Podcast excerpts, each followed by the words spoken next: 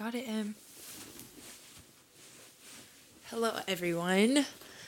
I already filmed this episode and it didn't pick up on my mic. It did on my camera. If you're watching on YouTube, it picked up on the camera, but it didn't pick up on my mic. So I gotta re say the whole thing. Ah, I can't believe it. That just means it wasn't meant to be, but that's okay. But besides from that, hello, everyone. How was everyone's week? My name is Emmy Moore, and this is the podcast Saved Not Soft, a podcast where we talk about all things Jesus, culture, and navigating your walk with Christ. And I'm so excited that you guys are here today. We get to talk about these fun topics and just be in fellowship with one another. I'm so excited to see what the Lord is going to bring and how He's going to speak. And this topic that we're going to talk about today is something I've been praying about for a long time, and I thought was the perfect talk topic, excuse me, to talk about first. And we're going to be talking about salvation, how to be saved, what that looks like and what it means necessarily. And I'm just really hyped. I'm lit for this. I just I just can't wait. I know it's going to be amazing. And yeah, I guess let's just get into it. I want to I want to talk about what what the Bible says about being saved what that means, what does being safe look like, what doesn't it look like, and how could we exemplify it? How can we show it? How can we demonstrate it? And that's that's that. And this topic isn't supposed to be scary. It's supposed to be mostly educational, and these are things you are supposed to know. I think a lot of people get scared from this topic because I mean, you see people on the side of the street have signs that say repent or hell which is scary. Like, God's not scary. Like, can we just talk about that for a second? Like, these people that are on the streets that have repent or hell, like, they're not opening their arms to the people whatsoever. And um, I just want to let you guys know that God is love and everything comes from a place of love and God is not fearful and he is not scary. So I don't want to scare you with this message, but it is something that we need to talk about because there is a lot of people I hear saying if you just say you believe in God or get baptized you're saved. That's not how it works. So we're going to get into what does the Bible say about being saved? What does God's word say? How do I get saved? So one of the verses is Ephesians 2 8 to 9. And it says, For it is by grace you have been saved through faith. And this is not from yourselves, it is the gift of God, not by works, so that no one can boast. Let's break it down real quick. We're to do a little a little exercise, okay? So we're to break down this verse. For it is by grace you have been saved. That is the first portion. We are saved because of grace. What does that mean? Grace is God sending his one and only Son to die on the cross for us, for our sins, not Christians, everyone in the whole entire world. He died for and demonstrated his love by doing that. That is what grace is. So so God covered the grace part, okay? The second part, through faith. So you are saved by grace. Okay. But here's the catch, through faith which is your end of the bargain. So, what does scripture tell us right here? God does the saving, we do the faithing. God already sent his son, he already held up his part of the deal. What determines our salvation is us picking up our end of our faith. Do you guys know what the word salvation means? If you don't, I don't I don't know if there's newer Christians on this podcast. So I'm just going to like tell you what salvation means. Salvation is pretty much a fancier word for saying that you're saved. Uh, it's a biblical term that's just like, yeah, my salvation, the way I was saved, how I'm saved. Me being saved is salvation. So if you hear me say salvation, that's what that means. If you want to add it to your biblical dictionary, that's what that means. But um, your salvation isn't just by God's grace alone, it's through the persistent and consistent faith that you have for yourself. And I wanted to um I wanted to look at the definition of faith biblically and googly just on Google. And these are the definitions that came up. So whenever you search the word faith, like two options come up. And the first one is complete trust or confidence in something. And then the second one, which is the more biblical one, is a strong belief in God or the doctrines of religion based on spiritual apprehension rather than proof. So when you have faith in something, so I, I want you guys to insert this in your brain because we're going to talk about it for the rest of this episode. Faith means to have be- full belief in something, full trust and belief in something, complete. That's what faith means. If you're writing down something or if you're working out at the gym, just make a me- mental note or a note of it. That's what having faith means complete trust and complete believing. So that's the key, isn't it? For we are saved by grace. God already did that part through faith. What's faith? Trusting and believing in God and that He is who He says He is. That's the key.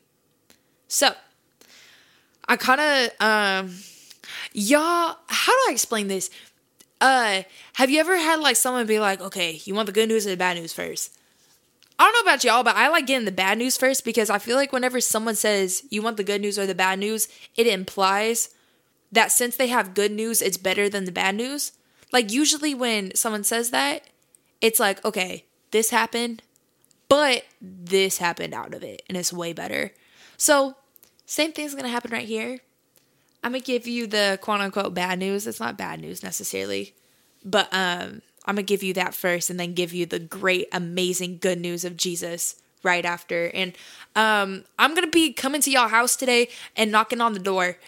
This might hit really close to home for some of y'all. Uh, and this is what the bible says like i'm not i'm not giving you a prosperity version of the bible and just pulling stuff out of out of my head just trying to put together something like this is what the bible says and god has sent me a mission to communicate his word to you guys and i want you to understand it in a way to where you could comprehend it the best and it's going to be a little convicting that's what i mean like i'm going to be knocking on your door and some of you guys are gonna tell me leave. Like I'm gonna be knocking and ringing the doorbell at the same time. Like I'm coming to your house. It's gonna get real personal, and I'm gonna get in y'all business. But y'all, it, it, be like that though. It'd be like that. So, um, yeah, just kind of warning you. But what's great about conviction is that your spirit needs it, and you could grow from it. So it's a silver lining. So I'm not attacking you or condemning you. I was also in this place. I barely got saved. Like two years ago. So I, I was in this place not too long ago and I know what it looks like. I know how it feels. Uh, so just know I sympathize with you and we're all in this together. And don't feel ashamed in your walk because it's the story of how Jesus is saving you. Anyways, let's get into it. I first want to talk about what faith doesn't look like. And then next we'll talk about what faith does look like. I would like to say that counterfeit faith, what faith doesn't look like, I I I came up with the terminology for it, and I think I hit it right on the dome. And I I would like to call it God insurance because when you have insurance, like I have I have Geico, which is terrible. I like I'm switching to AAA like as we speak. That's something I, I'm like in the works of. I'm switching to AAA. But um, anyway, when we talking about insurance, insurance you call insurance when you need it. And a lot of people treat God like an insurance plan. Out of their convenience, out of their wants, out of their needs, and only hit him up when they're in times of trouble, when they get in a car accident, when someone breaks through their window, when someone scratches their car or breaks the windshield. We only call on God on times of tragedy and when we need Him.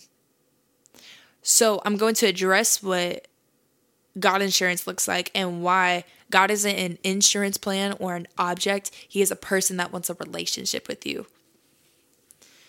There's a there's a lot of people who are quote unquote Christians, which is not Christian, who think that one thing, action, would save them. One baptism. I've literally heard people on TikTok say, if you just say you believe in Jesus, you'll you'll inherit the kingdom of God. That is not true. Just because you got baptized when you were 5 doesn't mean you're saved. It doesn't mean you're saved at all, especially if you're not exemplifying faith whatsoever. And with that being said, I also don't want people to think that faith is perfection and following following legalisms because I think people just when when they think of following God and being a Christian, they think of all these rules and a checklist when it's a heart posture and not a piece of paper with boxes and a pencil you got to check off. It, it's where your heart sits. It's who you put your trust in, who your first love is. That's really the jump of it all. And God's not asking for perfection, He's asking for willingness. Because God knows we're not perfect at all. I mean, whenever He sent His Son, I love the verse John 3 17. And it says, For God did not send His Son to condemn the world, but to pretty much correct it. To, he sent His Son so He could die for the world's sins, not for Christians, for everyone for everyone who messes up. God knows we're going to mess up. God knows we ain't perfect. God knows that we're going to do things intentionally that go against everything that He says. He knows this. But the willingness, the fire, the chasing after God, that's what He admires the willingness. And your willingness is more admirable to God than you practicing legalism to become perfect. He's asking for willingness. So with that being said, with with that willingness you have with God, people people will have like this counterfeit faith and it's like a like how I said, it's just like one action, one baptism. I go to church on Easter every year, and that just makes up for the whole year of it. It, it doesn't work like that faith is consistent and faith is also at first a decision, I would like to say. It's a decision to allow Jesus to come into your heart, you trusting and believing in him and staying consistent with your faith. Because how many people do you know get really like high off the moment? I love Jesus, all praise, ah, ashada in the moment. And then it's like, the next day, I I see on my Snapchat story they had a party doing every type of drug on the market. And then heard that they did this with someone. Like, do you get what I'm saying? It's your ex- your faith would be exemplified because faith is transformative. I am a living testimony of this and I am a witness to this as well. Faith transforms. I was not in this position two years ago. Two years ago, I was I was a smoker. We'll get into that another day. I used to smoke. I would smoke. I would mess around with people I was not supposed to mess around with. I was very just worldly. I was very caught up with myself. I was impressing the world instead of trying to be an audience of one. And I found Christ two years ago.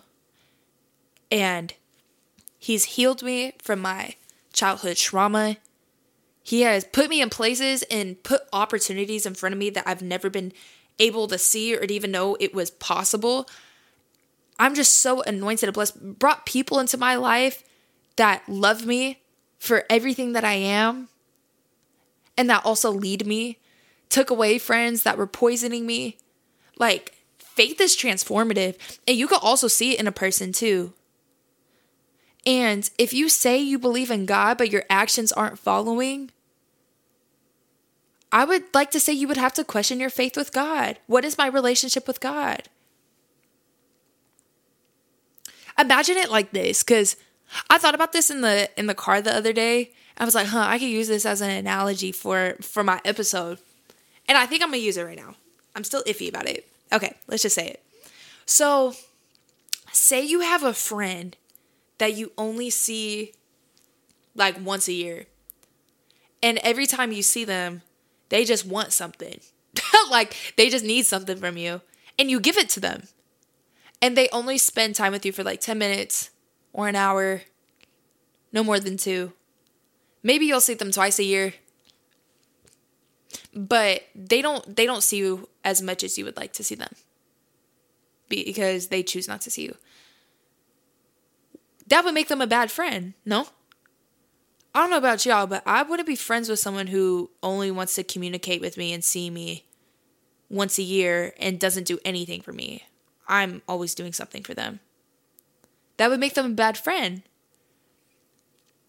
Look at it this way we are the bad friends in God's eyes. We present God our our worry, our time once a year on Christmas on Easter, when he broke up with me, when I I don't know what to do about this comes up, we talk to him. And we're like, God, where have you been? He's like, I've been here. I've actually been on the patio kicking it on the porch, knocking on your door. And now that the thunderstorm hit and it got the power out, now you want to come outside? That's this is how it is. And then you ask God, Can I receive that? And He's like, Yes. And He still gives you what you need. How dare we call our God bad sometimes and question His intentions when He always there? I be thinking about that. But that's how that's how God feels. We're the bad friends in this. God's the one who wants the relationship with us, who is longing for us, who is searching for us, and we're the ones stiff arming him just just sit on that. There's this verse in Matthew. I don't know why I didn't write the write the uh, verse down. I have it the verse written out, but I didn't write down what verse it is. I don't know why I did that. I'm gonna read it to you. It says, "This is Jesus speaking." He says, Not everyone who says to me, Lord, Lord, will enter the kingdom of heaven, but only the one who does the will of my Father who is in heaven. Many will say to me on that day, Lord, Lord, did we not prophesy in your name, and in your name drive out demons, and in your name perform many miracles? Then I will tell them plainly, plainly, I never knew you. Away from me, you evildoers. That got to be the scariest scripture. I know I said God ain't scary, but that's a scary passage, especially if you're lukewarm. Depart from me, for I have never known you. That is a disgusting sentence to hear. And notice how it says, in your name. Father, Lord, did we not do this in your name? Did we not prophesy in your name? Did we not drive out demons in your name? Did we not perform many miracles in your name? He's saying, You said my name, but you didn't sit down with me. I didn't have a seat at your table. Again, he's kicking it at the patio. When are you going to open the door? You don't know me. You know the name, but do you know me? That's why he says, Depart from me, for I've never known you. God's not asking for works, He's asking for a relationship. Because if He was asking for works, that would have been enough. Prophesying, driving demons out of people, performing miracles. That would have been enough. It's not though. Jesus is like, I'm not I'm not asking for that. You're doing all that it's Pharisaic. Like the Pharisees, the Pharisees is honestly the the true example. If you want to look at a at a real life example of some God insurance, that's the Pharisees because the Pharisees did all the legalistic work and would say and do all these things but lacked relationship with God. And when Jesus was on earth and in front of the eyes of the Pharisees, they couldn't even see him. I told this to um to my to my kids. I work in high school ministry and I gave them this analogy and I pinned it in my head ever since. Think of your nose. Your nose is always in front of you, but you never see it until you pay attention. You like look at it. That that's that's how that's how it was with the Pharisees and guys. Like it's it's so close to you and you're just seeing right past it. Are you gonna notice your nose today? I want to notice my nose. Something that's right in front of you. One single action and one sentence will not save you. I don't know why it's a rumor that if you get baptized, you're saved and you're you're clean. We're not Jesus. We're not God. Like when Jesus died on that cross, that like he was the perfect sacrifice. He did his job. We're going underwater and saying a sentence isn't like you think that makes us a savior? You think that's enough? Faith is is transformative. It it starts with the decision into a relationship and then it transforms. There's this other verse um in Revelation 3:16. We talk about John 3:16 all the time. I know that everybody favorite Bible verse and everybody and they mommy have it hung up in their house on a on a cross or tattooed or something. Um, and I I like Revelation 3:16. And I think that's the one we should talk about most. And it says, "So because you are lukewarm, neither hot or cold, I'm about to spit you out of my mouth." I was about to talk about lukewarm being lukewarm last week, a part of my testimony, and I was like, "No, let me stop. Let me save it." Notice how Jesus says that he's going to spit out the lukewarm and not Christians. He didn't say, So because you're a Christian, I'm about to spit you out of my mouth. He said, Because you are lukewarm. I would really encourage you guys to ask yourself, who are seeking Christ, ask yourself, Am I lukewarm? Do I know the name and not know the person? These are questions you need to ask yourself, and don't be scared to. Because God's not scary the enemy is trying to make you scared of this. So it can further your distance from God. Ask yourself, am I in relationship with God? Am I am I lukewarm? Am I showing faith? Does someone see Christ in me? God doesn't spit Christians out. He spits out the lukewarm. And that's that's a warrant. Like jesus tells us these things. Like you just can't be half in half out. It, it it doesn't work like that. And how how could we be mad at god for that? Okay for an example uh let's take something so practical I, I want you guys to understand this so you understand who who god is because he made us in his image say if you're like talking to someone that you like and you're like oh they fine. He look like this and he's so yummy and he got a nice smile and personality, got some height on him. If you're a man listening to this, a girl, whatever. Say you're talking to someone, right? And they're not reciprocating the energy. They're only putting in like 30%. And in relationships, I put I don't know about y'all, but I put in 110% for my friends and for the people I love. So if someone that I would be pursuing is only putting in 30% for me, I'm not wanting to be friends with that. Like, let's be so for real. Can we be for real here? I know a lot of y'all on the other side of the screen has cut off some people because they weren't treating you the way that they needed to and prioritized you the way that they needed to. Same thing here. Jesus is saying, You're not prioritizing me the way that I need you to prioritize me. Not because I'm egotistical, but because this is a relationship. This has nothing to do with my ego or my position, it has to do with my principles. Bars. Freaking, I love him so much. It's not legalistic, it's a relationship. Things would have been so differently if it was by works and Jesus is just asking for a seat at your table and to serve you. Ain't that crazy? He's like, let me sit at your table, but let me make the food, set the table, and wash your feet. In your house, not mine. And I'm the guest. How amazing. I know I know I kind of said some questions that were like stabbing in the neck low key, like I kind of like minked y'all. But there's good news from this, and this is what we what we finna tap into right here. And What's amazing about faith and salvation is that it's free.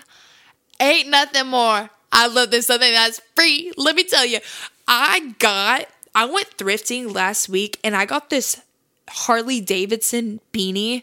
So beautiful for free. Because, well, it was buy two, get one free, get one free, but still free. I love me some free stuff. And you telling me I could get saved for free? I can have faith for free? And also, it's accessible at any time. You can make that decision today. It says in 2 Corinthians 5 17, Therefore, if anyone in Christ, the new creation has come, the old has gone and the new is here. Hallelujah. Let's freaking get it. Like, praise God. The old is gone, the new is here. There's there's accessibility to that at any time. God, I want to make that decision. I want to be committed to you.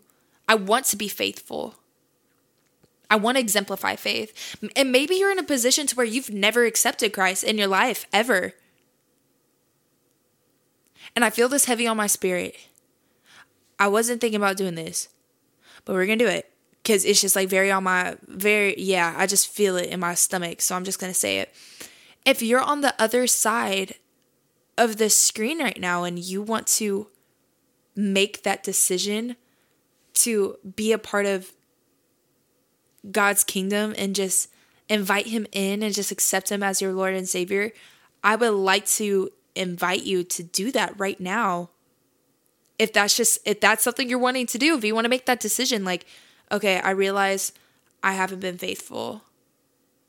I haven't been exemplifying the fruits and I and I've been I've been using God insurance. If that is you right now, let's just let's just pray together. Um I I just feel this heavy. Okay. So, let's just pray and I would like you guys to repeat after me if you want a moment of boldness and you are um and you want to accept Christ into your life, just repeat after me. Lord, I accept you. I trust you. I have complete belief in you, Lord. I invite you inside of my house. Come into my heart, search it, transform me, love me. I love you, Jesus. Thank you for everything. I invite you in. I accept you as my Lord and Savior. In Jesus' name we pray. Amen. I feel that so heavy for someone, even if it's just one person. That's all that matters. That's all I care about. But I, I feel that heavy, like at least one person got saved. So like a little round of applause. Like and I I'm so happy. Oh my gosh, like low key getting emotional. And I'm recording it. Like it's not even out yet. Um just know that you're going on a journey that is going to be so amazing and there is a creator with you that loves you and doesn't leave you and he sees every cry every smile every every fall and every laugh. And he is with you and he cares for you and he loves you and he provides. I'm just so excited for you. Um so let's get into the next little topic. Um so faith is accessible anytime. Some of you guys maybe just accepted christ for the first time right now. But what does it look like? So, okay, I've accepted God as my personal Lord and Savior. What does it look like though? What what it, what does it mean to like have real authentic faith? What does that look like? There is uh I I I want to talk about faith without works is dead. That seems to have a lot of controversy and also seems to have a lot of confusion. I want to break that down and the verse where I find that in, in is James chapter 2. And it's kind of long, but we're going to talk about this whole chapter and like everything that goes on inside of it. And it's James chapter 2, 14 to 24. It's kind of long. We're going to read it together. We're going to break it down and we're just going to isolate it so you guys could better understand it. And it's and it starts out with this. James writes, what good is it, my brothers and sisters, if someone claims to have faith but has no deeds? Can such faith save them? Suppose a brother or a sister is without clothes and daily food. If one says to them, Go in peace, keep warm, and well fed, but does nothing about their physical needs, what good is it? In the same way, faith by itself, it is it is not accompanied by action is dead. But someone will say, "You have faiths, I have deeds. Show me your faith without your deeds, and I will show you my faith by my deeds." You believe that there is one God. Good. Even the demons believe that and shudder. Oh my gosh. What the you think saying I believe in Jesus Christ once gets you saved and exemplifies your faith? Baby, even the demons say that. You think you got faith? Ugh, such a nasty verse. I love it though. Let's continue. You foolish person. Do you want evidence that faith without deeds is useless? Was not our father Abraham considered righteous for what he did when he offered his son Isaac at the altar? You see that his faith and his actions were working together, and his faith was made complete by what he did. And the scripture was fulfilled that says, Abraham believes God, and it was credited to him as righteousness. And he was called God's friend. Oh, I love that. You see that a person is considered righteous by what they do and not by faith alone. I think a lot of people worry when it comes to this Christianity thing, like, oh, I gotta be a good person, I gotta be a good person. I don't think you should be worried if you're gonna be a good person. I think you should worry about, am I a righteous person? Am I being righteous? Am I making decisions that not only give God the glory, but also benefit me and my well being? And what does it say about faith in this passage? Well, faith without works is dead. Let's cut this out of what faith isn't, real quick. It doesn't say work without faith is dead. Because if work without faith was was true or if it was dead, then everything the Pharisees would be doing would be enough. No faith, just works. But also faith alone. Those little those little spurts of I believe in God that you said 4 years ago. Where's where where is the faith? Those are words of faith, but where's the action? This is what I mean by faith is transformative. Write this down. That's how you know what faith is. It transforms. I talked about it earlier. You know when someone is is faithful when you see that their life has changed. The old is gone, the new is here. How are you exemplifying faith? What's changing? There are people who will say that they have faith and they are still alcoholics. They still abuse drugs. They are still having sex with people who are not serving them. They are still doing these things that not only serve them, but also don't serve God either. And you want to say you have faith. And I'm not trying to knock y'all or condemn y'all for doing doing things because everybody messes up. That's not what I'm saying. What I'm saying is there are people who swear that they're saved but still live the same lifestyle that they had before they were quote unquote saved. Being saved isn't a baptism and do, in living the life that you lived before it. That's not what that is.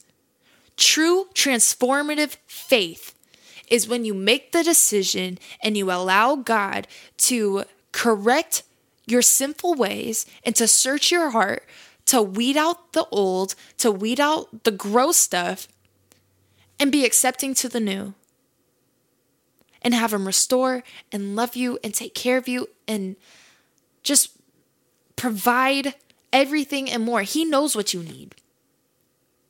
He knows what you need. Faith isn't a verbal agreement, it's followed by action. You know you have faith when things change. There's stuff even in my family that has changed because of my faith my business, my finances are blessed because of my faith. Not because I stopped smoking a year ago. It's because I love God and I know who God is and I know what He will do because I have that relationship with Him. How could people say they have faith and not be a living testimony to the goodness of God.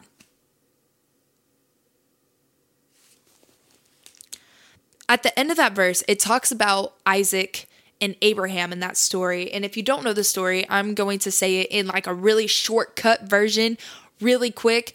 Um, so basically, in the in the Old Testament, in the first book of the Bible, it's in Genesis. Uh, this certain story is taken in uh, Genesis 22. If you wanna if you wanna read it yourself, but I'm just gonna give you the the quick dumbed down version. So Abraham and his wife Sarah were trying to have a baby. It just wasn't shaking and baking. And so they were just like, God, like we need we need a kid. Like I want a kid. And they like 90. Like y'all know any 90s 90 year olds who are popping out babies? I don't. Um, so they're 90 and they're like, okay, I'm like very uh infertile right now, but Lord, like I just I just need the son. And God's like, I'm gonna give you this son. And Sarah's like, What? I'm 90. It's kind of too late. He's like, oh, it's never too late for my greatness, right? And so God then gives Abraham and Sarah a son, and his name is Isaac. And this is their first son. This is the gift from God. And they're just like, oh my gosh, this is great. This is my son. He's a gift from God. And as time goes by, uh, th- it describes in the Bible that Isaac is like like a like a not like a kid, like a toddler, but anywhere from like eight to like thirteen.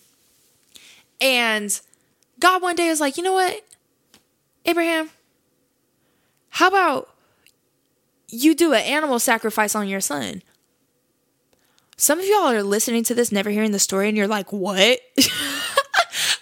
Remember when I listened to, to the story for the first time, and I was like, literally, what? Sacrifice my own son that would that you gave me? So God asked Abraham, like, yeah, like, why don't you just do a little sacrifice on your son? I I don't know what I would do if I was Abraham. Abraham goes, okay, God. to y'all who haven't heard the story, you're like, how did he say yes to killing him, his son? Just watch. So him him and his son go up to this to this mountain and like an animal sacrifice, like back in the old days, like they wasn't playing around. Like it, it wasn't just like you just put a Glock to the dome and you're done. Like no, it's like I'm like I am like slicing you open and like it, it was very ritualistic. I don't need to get into the gore. Y'all kind of get the picture. It was I don't I don't need to tell you the the theology of it. Just know that it was very gory and it's something you want to do want to do on your own child. And so Abraham like ties his son down to the to the altar. Keep in mind, Isaac don't know this. You think like Abraham told him ahead of time, like, oh yeah, we're gonna go up there, we're gonna sacrifice you on the spot. Like, no, he didn't know that. But um, so he's tying his son down and he's about to he's about to to strike at him, and a voice from the heavens goes, Abraham, stop! Your sacrifice is over there by the bush. And it was a lamb or a sheep. It was something. Now some of you are thinking, okay, so it was just Abraham being tested. And that's that's what it says in the Bible too. If you go on the Bible app or even just like a Bible in general, there's usually subtitles of what is going on in that chapter. And in Genesis 22, I believe it says Abraham gets tested by God. And I don't think I don't think that's the right title. I think what the what the title of that chapter should be is Abraham was a witness to God's faithfulness. Because look, I don't I don't think Abraham just said, "Yeah, God, let's just go sacrifice my son. Let's drive." Or they they had no cars. I'm tripping. Let's go all the way up to this mountain to sacrifice my son. He didn't agree to that. Abraham agreed because he knew who God was and because he loved God and he knew his character. So I, I, I would like to say that Abraham knew that he wasn't going to sacrifice a son because he knows that God is love. He knows that God's character wouldn't do that, that this is a gift from God. So, how can we use this story to exemplify our faith, to show how we are faithful? And all the stories in the Bible that are miracles, they're exemplified by faith. I would like to say this is just the craziest one because that's a that's a crazy request. Like you want me to put my son on the altar? Crazy. Like that is so insane to me. But yet Abraham still went through with it. Not just because he trusts God, but because he knew God. And that is the key to to faith is knowing God and trusting in God, believing in his word and his voice. That is what God is looking for. He's like, I just want you to sit with me and know me. So whenever these things come up, you don't have to question my character because you know me. That's what having faith is. So good. So good. If you love someone, their sacrifice. You would change for a person you love. Uh, my best friend Annika, she makes me a per- better person every day. My friends, my family make me a better person because I love them and I care for them. Same thing here. When you love God, your ways will change. I think a lot of people want to prepare themselves to come to church and to come before God when it's like, no, I'm not. He's like, I'm not asking for that. I just want you to come here as you are and we just work on it as we go. But first, I just need you to sit in my presence so I can love you and pour into you. That's what God is asking for. Everything else is just followed up by that. But faith is transformative and it's consistent. One of my favorite verses is Romans 5 8, and I'm going to skip ahead a little before it, and it's Romans 5 6 through 8. And it says, You see, at the at just the right time, when we were still powerless, Christ died for the ungodly. Very rarely will anyone die for a righteous person, though for a good person someone might possibly dare to die. But God demonstrates his own love for us in this. While we were still sinners, Christ died for us. We did not deserve that. And God sent his one and only son to die on a cross for us. Do you know how crazy that is? And I and I love how it, it wasn't just like, oh, I'm doing this because I have to. It's I'm doing this because I love you. God did that for us. So him saving us by grace wasn't just for grace. It's because he demonstrated his love for us. He's just asking for reciprocation, for it to just bounce back.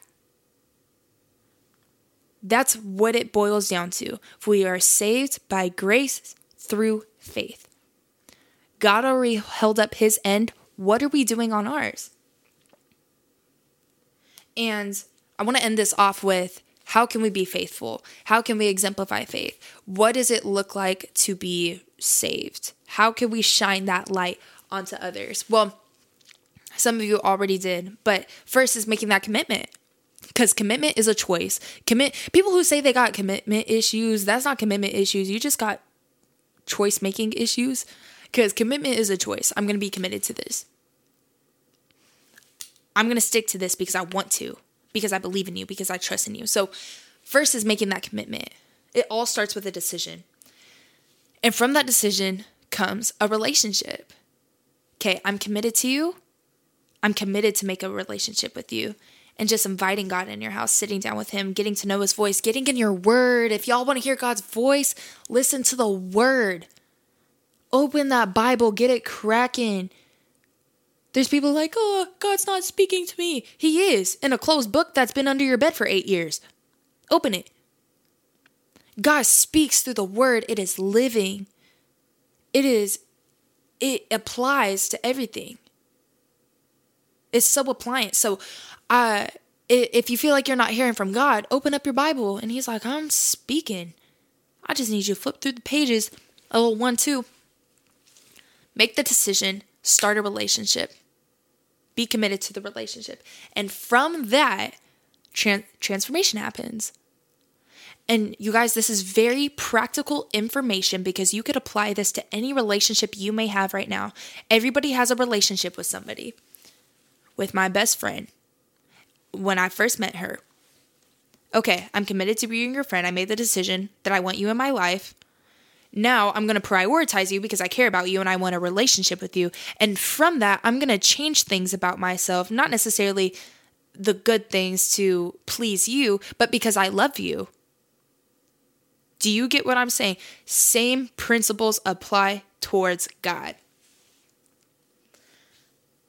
There is a there's a verse John 14, 12, and says, Very truly I tell you, whoever believes in me will do the works that I've been doing, and they will do even greater things than these, because I'm going to the Father. Even greater things than Jesus?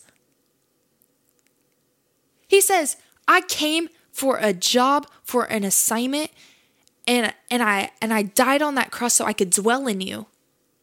And you will do greater things. Mm. From the decision comes a relationship into transformation into something that is so made for you and something that you're going to be in complete admiration of. There is an assignment, there is a file case stored up in in the library of heaven for you right now that God is waiting to smack on your freaking desk. And you haven't decided.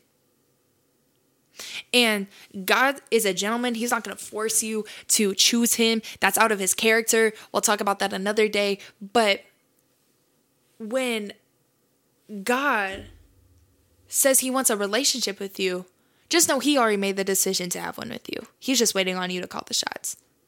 So what are you choosing?